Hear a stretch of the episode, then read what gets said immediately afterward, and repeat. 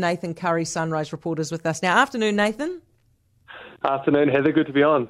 Yeah, you guys are moving swiftly, eh? Albo's been sworn in already.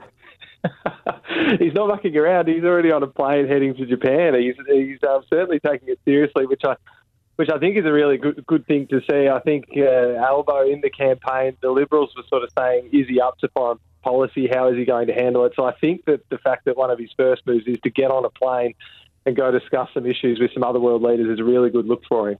How did he get a meeting with Biden so soon? I mean, our Prime Minister's been in the job for five years and she's still struggling to get a meeting with anybody at the White House. I think this one Albo had it a bit easy. I think it was already teed up, and had ScoMo won, he would have been on the plane. So I, I feel sorry for Jacinda there, but um, yeah, Albo's got to look in very early. What for you has been a surprise? Are you surprised by the Teal candidates doing so well? I'm actually not, to be honest. I, I live in one of the electorates um, that a Teal has got up and won, and you could just really sense on the ground that there was this big change coming. Um, so many different ways, like whether it's whether it's climate change, but I, I really do think it's, it's very telling that all the Teal independents that won were female, and I think that's been the biggest criticism uh, of the coalition and the current government and Scott Morrison. I heard you saying before an example where every time there was uh, a, a, women's issue or the alleged sexual assault that took place in Parliament House here, ScoMo would constantly refer to conversations he had with his wife, and it gave the impression that if he didn't have his wife there, he wouldn't really understand what women mm. were so angry about. And I think that really resonated with so many people uh, in communities across across Australia that they were really out of touch uh, when it came to women, and they just weren't really um, women weren't really well represented in their party. And I think that's really come back to bite them over the weekend. Nathan, can I get your take on it? Right, it's being presented here in New Zealand, these teal candidates, as a, a, massive victory for climate change and the first climate election for Australia. Now, I'm sure that climate did play a role here, but I can't help but wonder if the fact that these were women and, and the fact that, that ScoMo had really polarised on that gender debate, if that wasn't more crucial to their success than the climate issue. What do you think?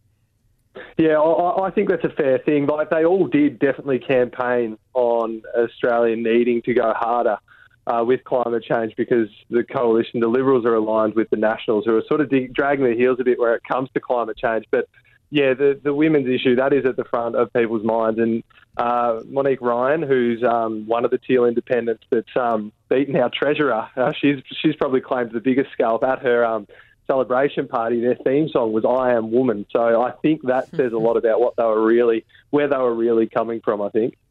So one of the one of the reasons that these women have done so well is because the Liberals have shifted so far right under ScoMo. I can't see that that's going to get any better if Dutton takes over. No, I don't think it will either. And I think a, a, lot of moderates within the coalition are really worried because the Treasurer, Josh Frydenberg, who I just mentioned, he was sort of for so long. He he's sort of ScoMo's right hand man. He's sort of been touted as a future PM. He's a moderate himself. He's now gone, and it's pretty much Peter Dutton, the last one standing in terms of potential leaders. And he's he's very right. I'm I'm in, I'm in Victoria. He certainly has a lot of popularity up in Queensland, but there's not a lot of popularity for him where I am in Victoria, um, down south. So it's going to be interesting. I think. Um, there's talk right now that they probably need to get um, a female deputy party leader at the moment. But um, yeah, I certainly think if, if Dutton gets up, I can't see how they would uh, possibly uh, try and claw back and win in three years' time because it's just going to put them further uh, to the other side of, of the issues that saw them lose on the weekend. Too right. Hey, and by the way, are you guys being asked to wear masks all winter? Are you? Yeah, we are. We're sick of them, but um, mm. it's, it's it's a bit of an awkward one because, like uh, in Victoria, where I am, where we had the the harshest lockdown, we've got a state election coming up in November, and there is no way that the premier will make make us put them back on because he wants to win um, in November. But all our health experts are starting to really, really get louder and louder on this. It's getting colder. Cases are 10,000 daily yeah, they want us to put them back on in supermarkets, in cinemas, e- even when we're inside at work. So no one really wants to, but um, yeah, I think the tide might start turning. With um, a few people might start he- heeding that call. I think. All right, Nathan. Best of luck with that, mate. Thanks so much, Nathan Curry, Sunrise Reporter.